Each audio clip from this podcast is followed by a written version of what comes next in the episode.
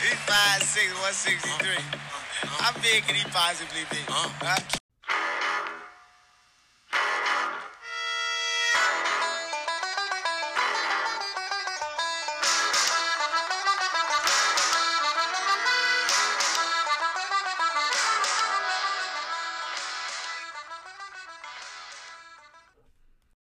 Welcome into another episode of the Five Foot Nothing, Hundred Nothing podcast. I am your host, and I am Five Foot Nothing, a Hundred Nothing. All right, guys, it's been about a month since the last time I sat in front of this microphone and you guys heard my voice. Sometimes life happens. A lot going on. Just got married. Then it was Christmas break, the kids, New Year's, just a lot going on. And there was no Notre Dame football games to really talk about. There was a lot of stuff going on, yes, but I just had too much going on to really get a recording in. And now is the time. We had a game, and we get to talk about it. Now, you also might have noticed, if you're a long-time listener, my intro was a little bit shorter than it normally is, but I wasn't about to play the victory march after the Fiesta Bowl disaster and I thought about playing the alma mater, but I don't want to be somber when I'm about to get excited after I've been home for a while, had a couple drinks. I'm going to be loud and boisterous about a lot of stuff. So let's let's just get into it. But before I get really into it with Notre Dame, so, real quick update if you hadn't seen Alabama and Georgia are playing for the national championship in just a few short days. Those games didn't, well, one of them went the way I wanted it to. Michigan, which by the way, I guess Michigan should never, ever, ever, ever, ever, ever be allowed back in a college football playoff game again, right? Isn't that the rule? If you get blown out, you should never be allowed back, right? Oh, wait, hold on. Sorry, guys. It's only Notre Dame. That only applies to the University of Notre Dame. I didn't know that. But uh, yeah, so Michigan got their ass handed to them. Phenomenal. Um, Cincinnati looked like they were challenging Alabama for like a half a minute there. And then they got blown out. But again, are we going to talk shit about Cincinnati? Of course not. They were a group of five team. They were lucky to be there. Blah, blah, blah, blah, blah. Why are we going to talk shit about Cincinnati? Are we going to talk shit about Michigan? Well, they, they get a lot of shit talked about them already. But I don't feel like a lot of people are dogging Michigan. But yet, as soon as Notre Dame loses, let all the shit talking start, right? For whatever reason. I and we're to get to that. But we also there, there's stuff I will be able to talk about as uh, after this episode, however long this ends up going. But we got some coaching changes happening as we speak. You know, we're looking for a wide receivers coach. Hopefully, we get one of the ones we really are targeting and, want. We're get uh, Harry Hiestand came back. That's huge. That's ginormous because talent was never a concern on the offensive line. It was uh, getting the most out of that talent and coaching them properly. Uh, we got a new special teams coach. Uh, just a lot, a lot of changes in the coaching staff and, and transfer portal stuff. Right? There's a whole bunch of stuff, positions of need, all that kind of stuff. I mean, we can even talk about Boston accents if you'd like. Uh, Boston doesn't have. Sorry, hold on. Boston isn't known for their fucking accents, all right? Those fucking queers up in Boston don't have an accent. They park the cars and they go down and they don't have accents when they come out talking, all right? I don't know where Brian Kelly comes from, what land of make believe he lives in. But if you want to tell me he wasn't serious, I'm sorry. How many years of listening to him talk I feel like we know when he's joking when he's not. And if you think he was joking when he said Boston doesn't have an accent. He's really, really good at satire.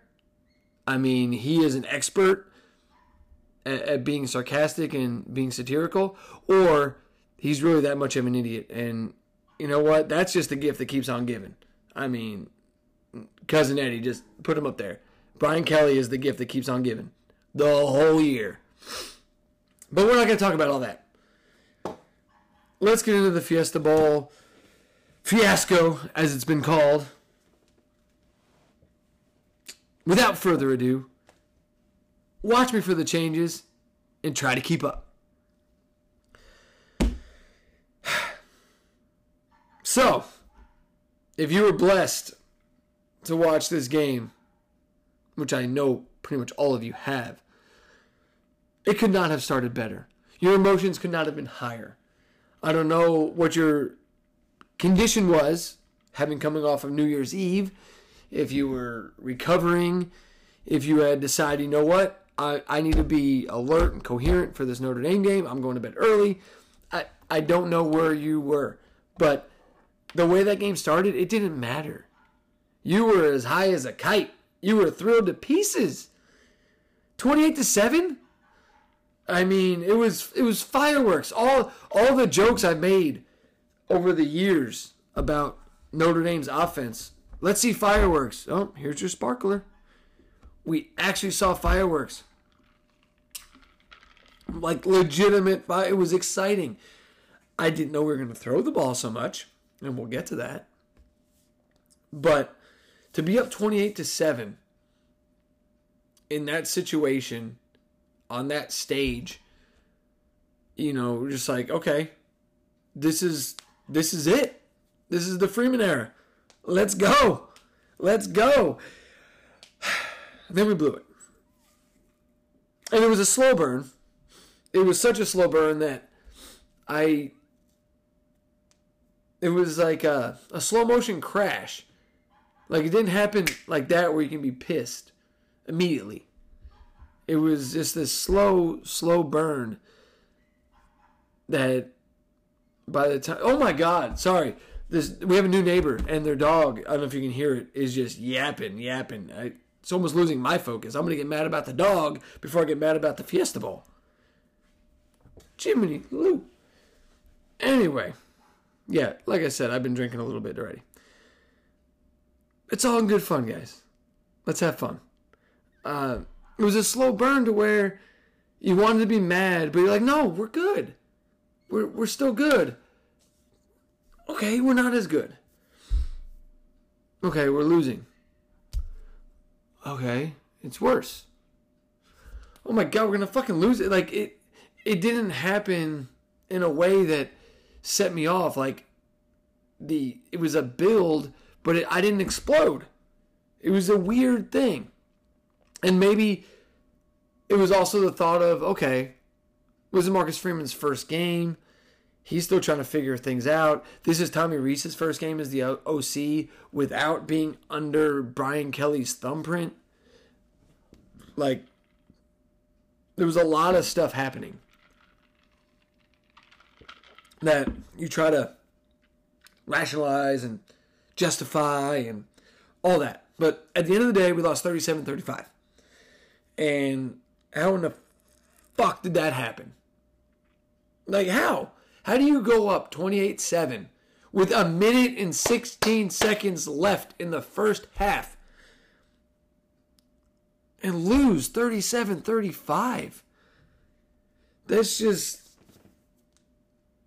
like it's unacceptable, obviously, but let I mean let's talk about it. I mean, there's there's a lot of things we can look at. There's a lot of like missed tackles, for example. Tackling became optional again. That looked like fucking Florida State all the fuck over again. But hold on, the silver lining with that is yes, Florida State looked like shit. We couldn't tackle anybody. Couldn't tackle anybody last weekend. I get it. But is that because of the layoff? Eh, maybe, probably, possibly. Is that because Marcus Freeman is now doing a lot more things and not just doing the defense. Maybe, probably, possibly. You know, what's the reason? But what I can tell you is yeah, that sucked. But if we've learned anything over one season, that's crazy. It's only been one season with Marcus Freeman, and we he's ours now, which is fine. I am all for it. But if we've learned anything that we can always point to, you can't argue that the defense, what he was responsible for, did not get better as the season progressed. You cannot tell me that that did not happen because it one million percent happened. So, well, then you get well. If it got better, how come that happened against Oklahoma State? Again, time off.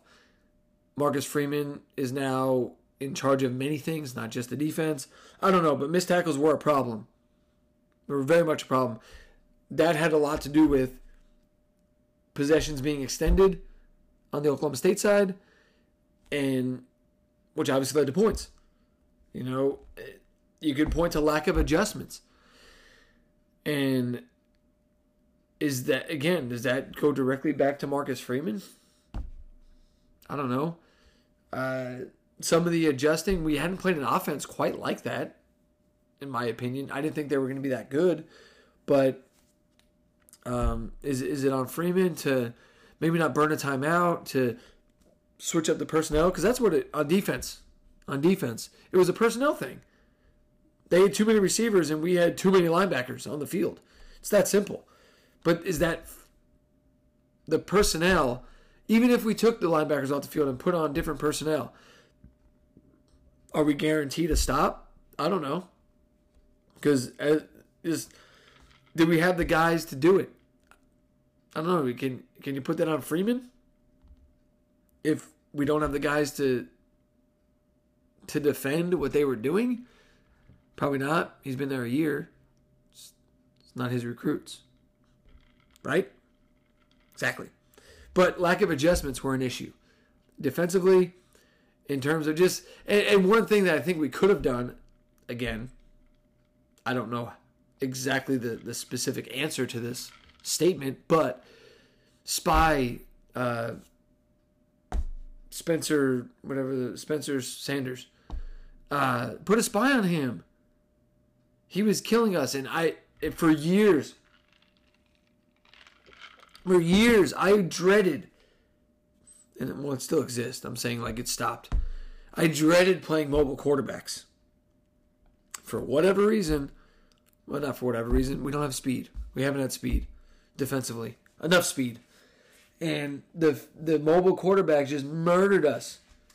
Just field field days field days, highlighted by Denard Robinson.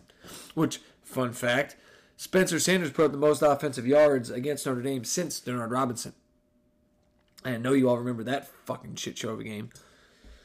But I, I feel like that would could have been an answer. But again, is that an answer? I don't know. One thing we could have done was maybe not blitz as much. Because one of the problems was we were blitzing which forced him to move, but then nobody was left to tackle Sanders. Like we ran past him, and then he'd run up the. It was, it was a weird thing to watch.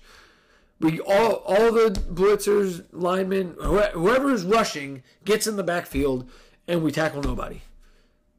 And some of it wasn't even about lack of tackling; it was just lack of uh, being where he was. He he was athletic. He can move. He was their leading rusher, for Christ's sake you know, but lack of adjustments defensively were a little frustrating. I don't get it. Then lack of adjustments offensively.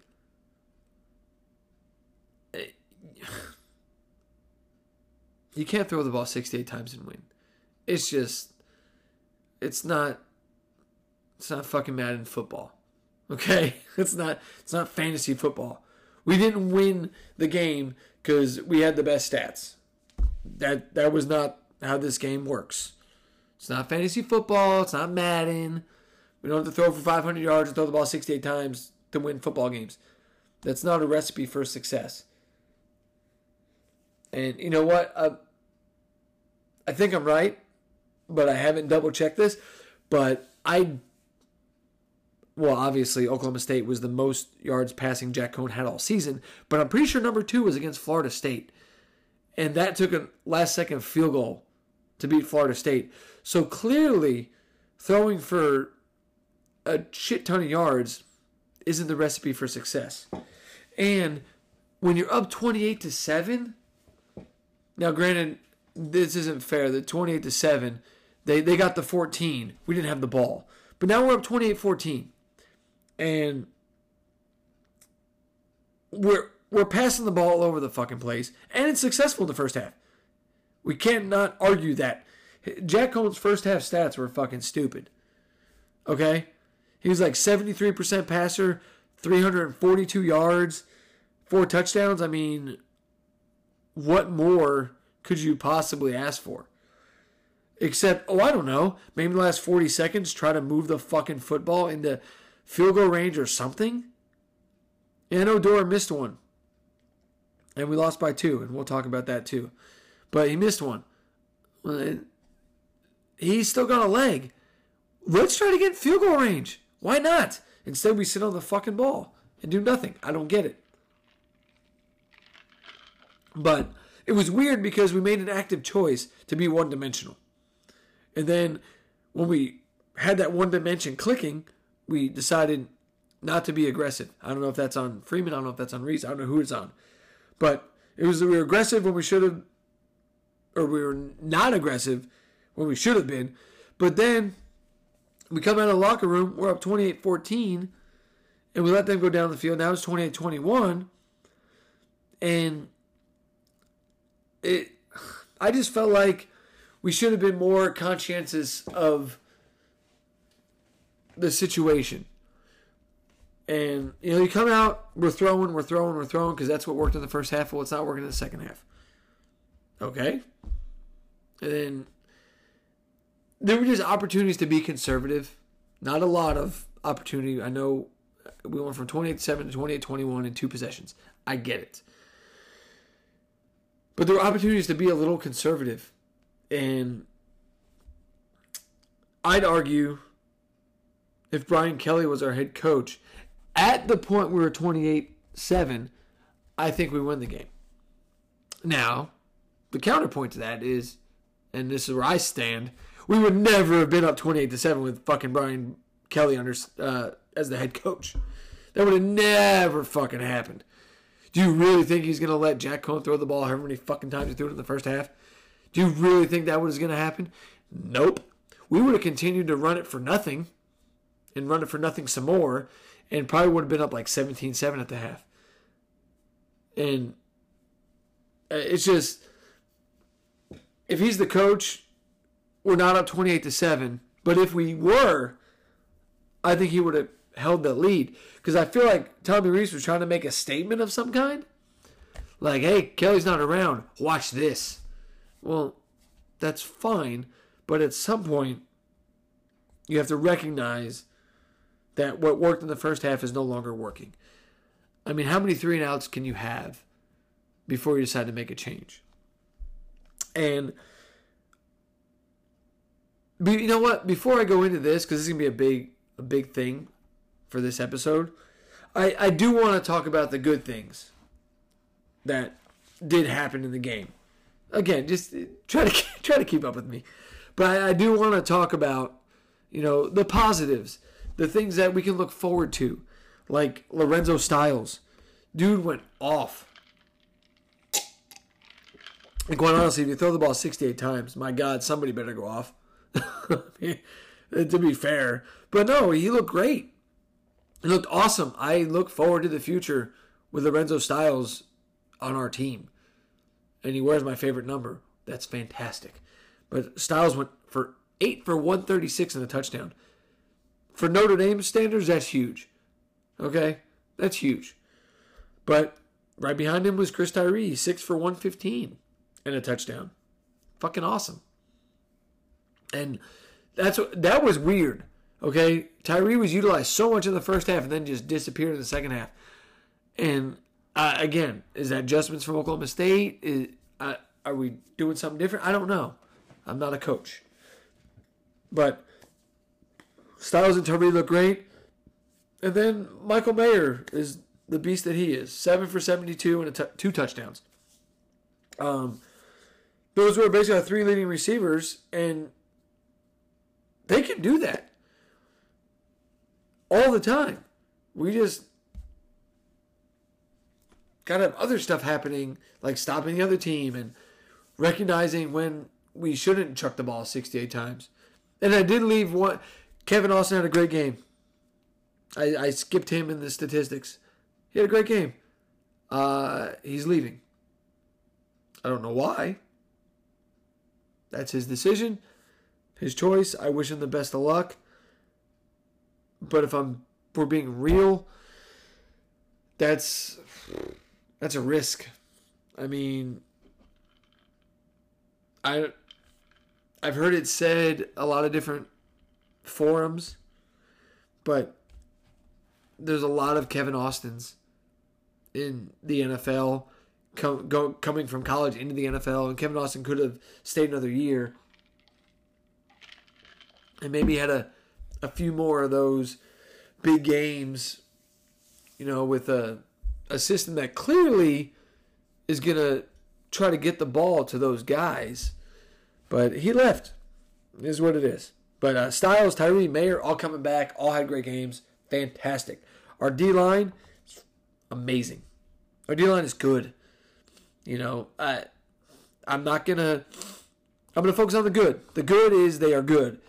Yes, it would have been nice to get a few more sacks on Spencer Sanders. I get that, but he's also a very elusive quarterback, and they're D linemen.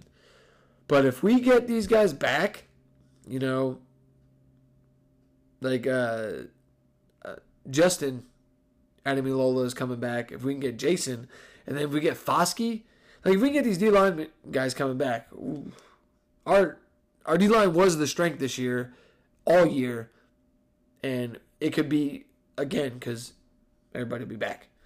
That would be phenomenal. I would love to see that. But you know, we, we did do some good things. You know, obviously to get up 28-7.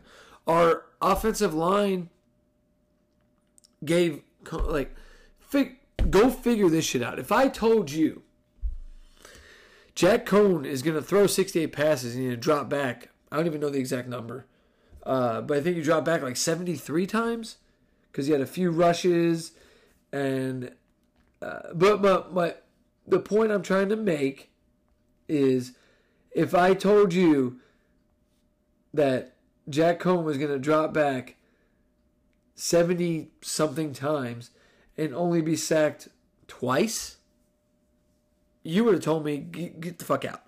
You're out of your mind. That's not a thing. Like, he's not going to get sacked twice. You're crazy. Uh, let me see if I can do the math here. Uh, 74 times. He dropped back 74 times because he had four rushes and two sacks. And those four rushes went. Oh no, that's part of the sacks. Okay, so it was 72 times. Four rushes for negative four yards. Um, but he did have yeah, a long rush of four. But anyway, he dropped back 72 times and only sacked twice. No way. So credit to the offensive line because we had heard that the defensive line of Oklahoma State might be a problem. And we were told that they might get some sacks. But credit the offensive line, which includes two fucking freshmen on the ends, the two tackles, the the toughest. Uh, and I'm not an offensive lineman, I don't know, but the tackles get picked on the most because that's where your fast edge rushers are coming from. The tackles are who Isaiah Foskey makes look stupid every week. And we got Blake Fisher and Joe Alt, boom, manning their post and doing their thing. You know? It's just unfortunate that Jack Coan can't run, and the few opportunities he did have to scramble, that was, it wasn't good. But our, our, our offensive line looked good in that regard. We couldn't run the ball for anything, and I, I, I don't understand that angle of it. That's why we're glad Harry Hiestand's back. That should be a good thing. That should be a good thing, you know. And to finish the good things, we went 11 and one. We played in a New Year's Six game, That's what I said at the beginning of the season. I said we would uh, the season back in January. I said we go 11 and 1 and make a New Year's 6 game. A year ago I said that. And based on all the projections such as we're going to go 7 and 5 from uh, I don't remember Bill Connelly I think it was said we're going 7 and 5 get the fuck out of here. Our over under was 9 wins. That's why I bet bet that we'd go over 9 wins and I'd win money. And I did. So 11 and 1 is good. It didn't end exactly how we wanted it to. Okay? But that might have been a blessing in disguise. And I'll get to that as well. But let me go all the way back to where I was about to go. And I don't know if it's Rees, I don't know if it's Freeman, but something I couldn't figure out for the life of me was why Tyler Buchner never, not once, not for a snap, not for a second, entered the game. He never came off the sidelines. And I don't understand this for the life of me. Now, not a lot of people are talking about this as much as I'm about to. But I want to because I don't want to just regurgitate a lot of stuff you've heard if you listen to other Notre Dame centric podcasts. I, I don't want to just reiterate things that have already been said. You know, it's already Thursday. You've heard everything from the day of the Fiesta Bowl to to today. So I want to bring this up because I feel like it needs to be discussed. Not enough people are talking about it. and then you get a shit ton of people that are pushing back on the idea. And that makes no goddamn sense to me. Pushing back on the idea that Tyler Buchner should have entered the game. Okay? The fact of the matter is, you could say, well, why are you going to put Tyler Buchner in? Look at Jack Coan's stats. Look at what he's doing. You're right. Look at what he did. See, not what he's doing, but what he did. Excuse me. You got to look at what Jack Coan did. What he did do was throw for 342 yards and a half of football and four touchdowns. Fantastic. 73% completion percentage. Fucking awesome. You know what he did in the second half? That you were so like, oh my God, he's so amazing. These are Jack Coan's second half stats. Okay? 14 to 35. That's a 40% completion percentage. He threw for 167 yards. That was 33% of his total yards. One touchdown, one pick. And the one pick was huge. The one pick is a problem. I hate being the guy that's going to pick on the one pick when he threw for 506 and three tu- or three 506 and five touchdowns. But the fact of the matter is the one pick was huge. And now, at no point, I don't even remember who he was trying to throw to. I honestly don't. But at no point was the receiver open. That was never, and I like that receiver was never an option. Like, what were you doing? But he threw the pick. But his second half stats were not good. Like things are, that's a problem. And then I got people going, well, you know, uh, Jack Coan kept him honest. What, are you going to bring Buchner in for? Buchner's one dimensional. Jack Coan was keeping him honest. What? What? What game did you watch that I didn't? I must have missed. I must have blinked, because it could not have been more one dimensional. With Jack Coan under center. I'm sorry, but when your total offense is 551 yards and 509, I said six, I'm sorry, 509 yards of your 551 are through the air, you could not, not be, you are the reverse of Navy. You are that one dimensional passing. You are old fucking uh, Hawaii or Texas Tech under Mike Leach. Throw for 509 and run for 42 that's pretty fucking one dimensional if you ask me. So to say, well, Buchner's one dimensional, well, then what the hell was Jack Coan? 92% of the offense came through the air. That's what. What you got? You got no answer because that's one dimensional. We averaged two yards a carry. At least Buckner would have provided a threat. We attempted to run the read option with Jack Coan. Why? I have no fucking idea. I've been saying it all season. Jack Coan does excel at things, and we saw that in the first half. We've seen it throughout the season. But he does not excel in any type of running game threat. You know who does? Tyler Buchner. You know who's on the sidelines all game? Tyler Buchner. And the people are like, well, you can't just bench Jack Coan. Well, no shit. No fucking shit. I didn't say bench Jack Coan. I said put Buchner in for a handful of plays. Do something. Be do something different. Our second half was insanity. It was doing the same thing over and over and over again, expecting a different fucking result. And you're not going to get it. Oklahoma State figured it out.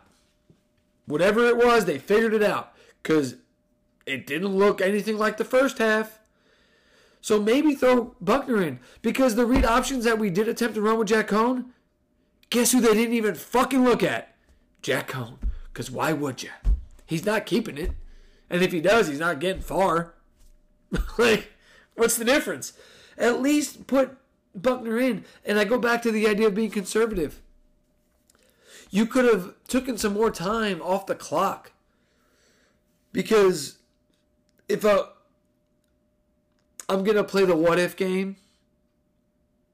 If Oklahoma State doesn't fumble into the end zone, if Spencer Sanders doesn't fumble at the 15 or whatever the fuck it was, Oklahoma State would have won by more than two.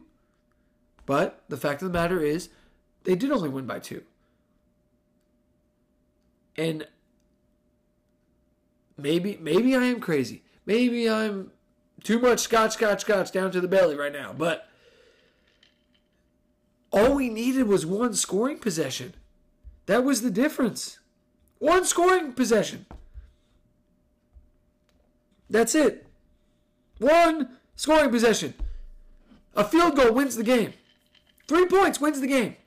You're trying to tell me that Tyler Buchner couldn't have come in for a few plays to provide the spark to move the ball down the field just a little. I'm not. He don't even be in for the whole series. They did. That's the thing. That's the thing. You act like. I'm saying you, the listener. I don't know if you were the ones challenging me on this idea, but for the ones that were challenging me, it's not like Tyler Buchner some fucking grab bag. Let's. I don't know what to, what's gonna happen. Let's just light it and see what happens. It's a mystery firework. No, You've seen it all fucking season. All season. Outside of the few games he missed because of injury. You knew exactly what you were to get with Tyler Buchner. Why did that not even enter the equation to switch it up? How many three and outs was it going to take before we had to mix it up? And then we now we're backs are against the fucking wall like there's no tomorrow, and we get a garbage time touchdown. But it should have never come down to that because, yeah, adjustments on defense. Okay. I, again, I don't know what you could have done because I don't know that we have the personnel as it's currently set up to combat whatever they were doing offensively. Okay. And Clarence Lewis did lead the team in tackles. He had 10 of them. That's because everybody that he was guarding caught the ball, then he had to tackle them. it's, it's pretty easy. I'm going to lead the team in tackles. How? I'm going to let everybody catch it, then I'm going to tackle them. It's a hell of a strategy.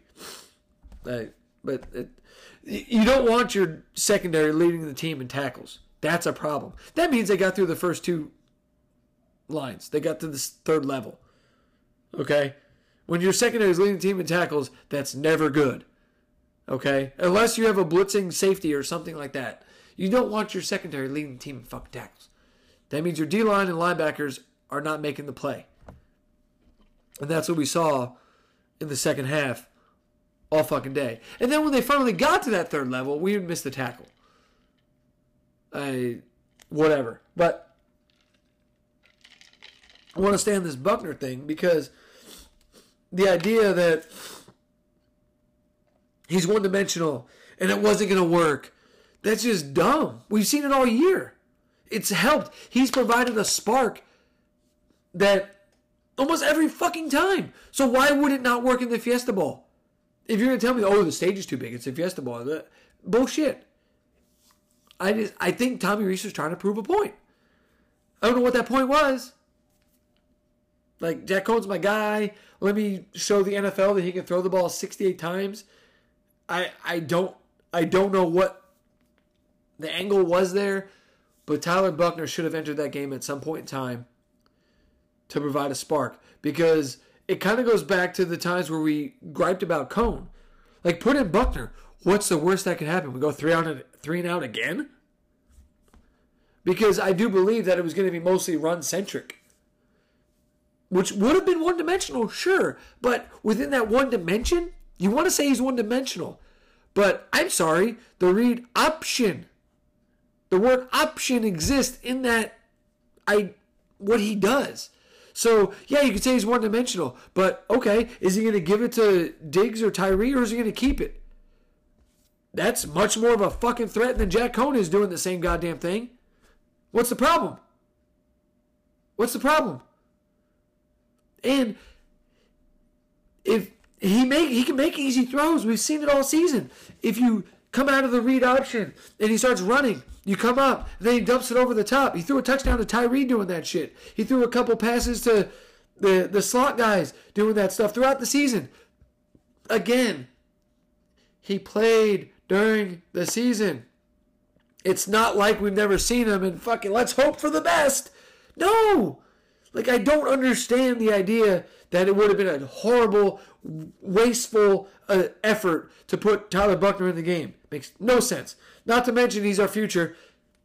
Like, let's see what he can do because three and out, three and out, three and out, three and out got pretty old pretty fucking quick. All right? I I don't get it. Jack Coan was awful the second half. For all of you that want to say he was, oh, he's amazing, 509 yards. Did you see it? Five touchdowns. It's fucking fantastic. He got like, I, I don't know the the what 67 percent of his numbers in the first half. Like, if you want to be real, he was on pace for 700. No, not quite. Sorry, my bad. He was on pace for 680 yards and eight touchdowns. Obviously, that's not going to happen. I get it. But you can't have 340 at the half and end with 500. Just like, it, uh, okay. Let me, you can do that if you're still up whatever to seven. If we won that game 42 to 21, it'd be perfectly acceptable for Jack to only have 167 yards in the second half. But when you're ultimately losing the game because you keep throwing the ball and doing the same thing and they're stopping it, whatever, change it the fuck up. But that's all we learned. We lived and we learned. So that's where the blessing in disguise comes in, okay? It would have been awesome to win that game. Side note, shout out to my boy Nathan. I bet that game. I was convinced we would win. Okay? So I lost money.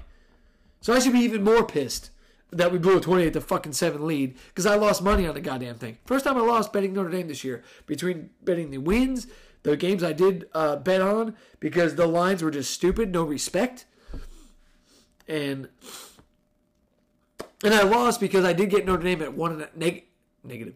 I did get Notre Dame at minus one and a half when the game went off, it was Oklahoma State minus one. I still would have lost, even if I bet minus one. We lost by two.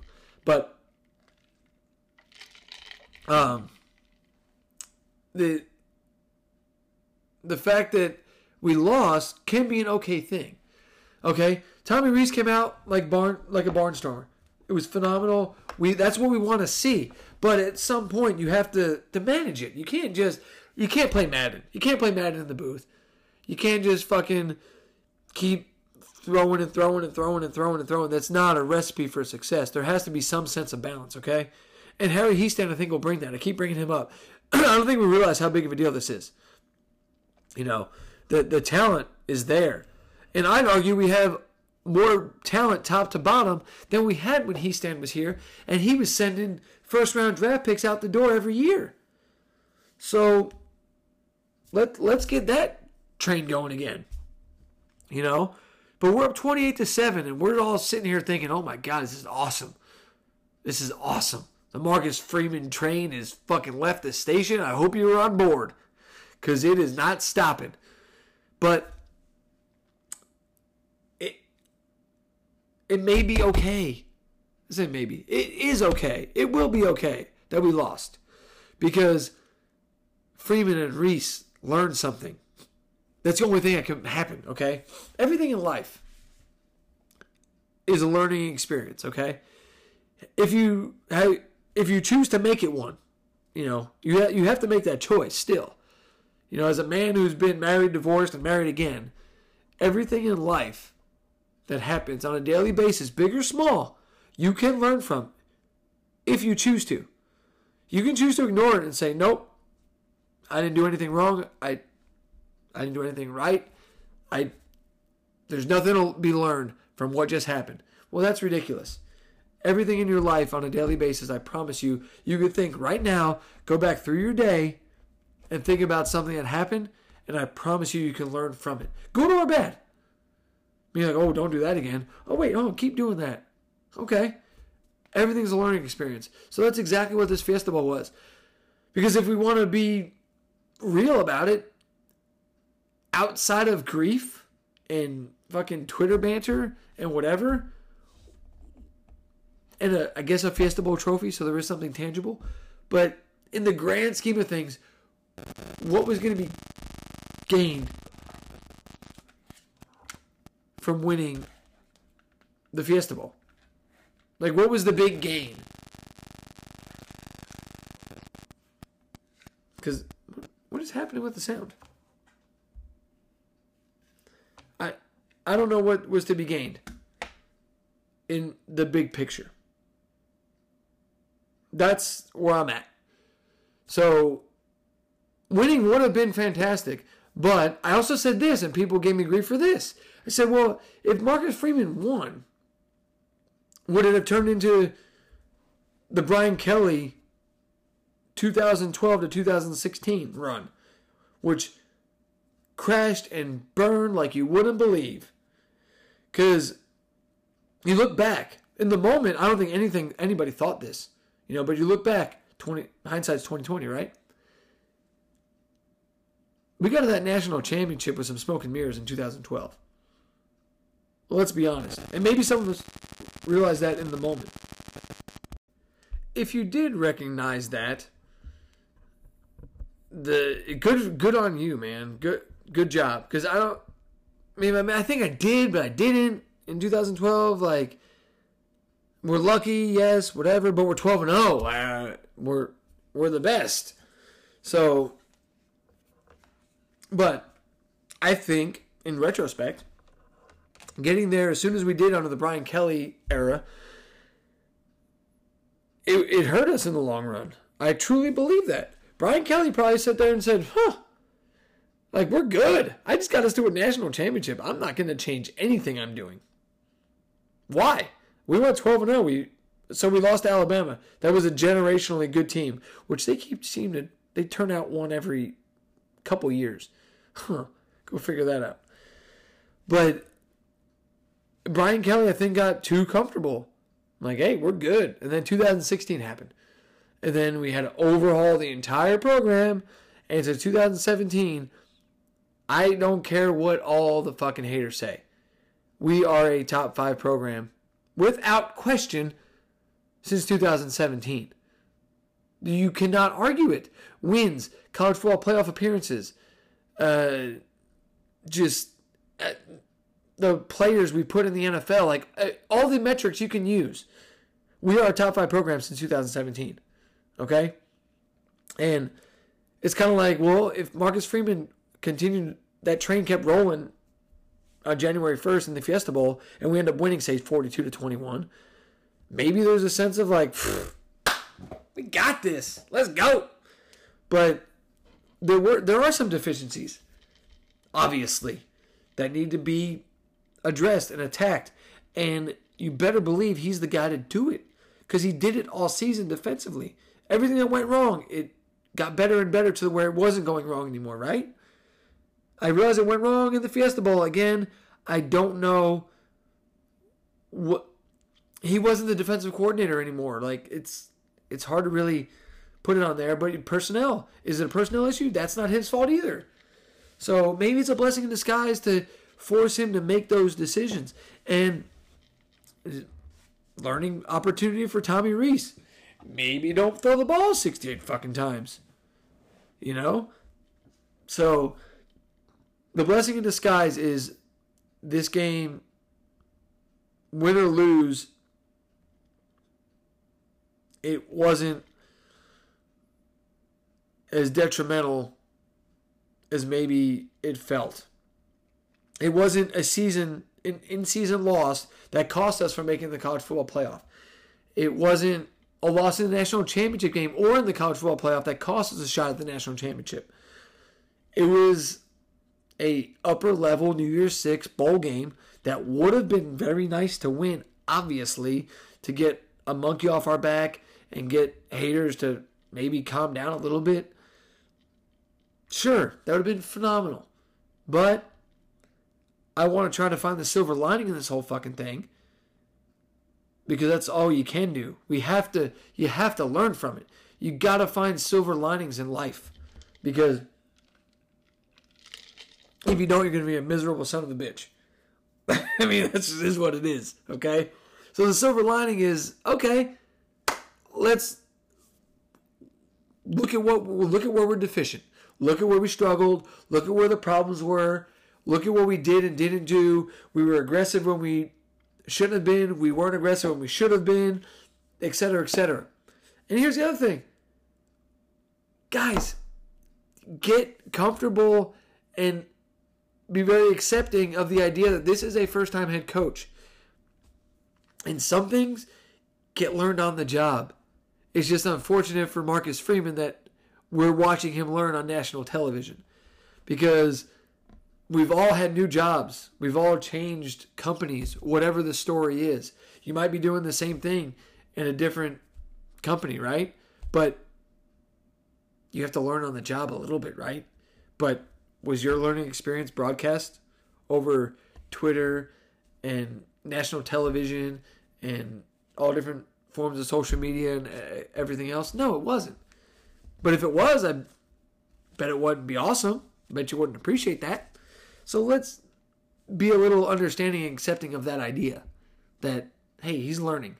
He's he's got to unfortunately make some mistakes to, to learn from them. I say he's got to make some mistakes. He doesn't have to, but he's going to. Just like Tyler Buchner is going to make some mistakes. He didn't he didn't run the full gamut of being a quarterback this past season. And for whatever the fuck reason, he didn't even play in the Fiesta Bowl. But all signs point to him being the guy under center in Columbus next year. So, you know, let's see what that brings.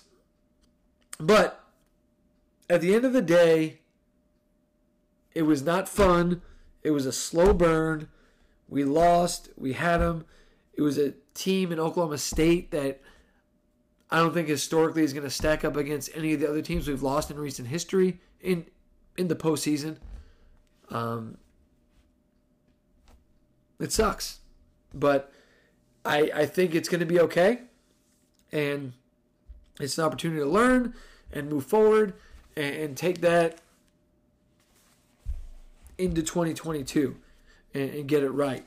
You know, and you know, before I get out of here and stop rambling, uh, you know, we're, we're going to look forward to 2022. I know we got, I almost said we got Columbus. I know we got Ohio State and Clemson on the schedule.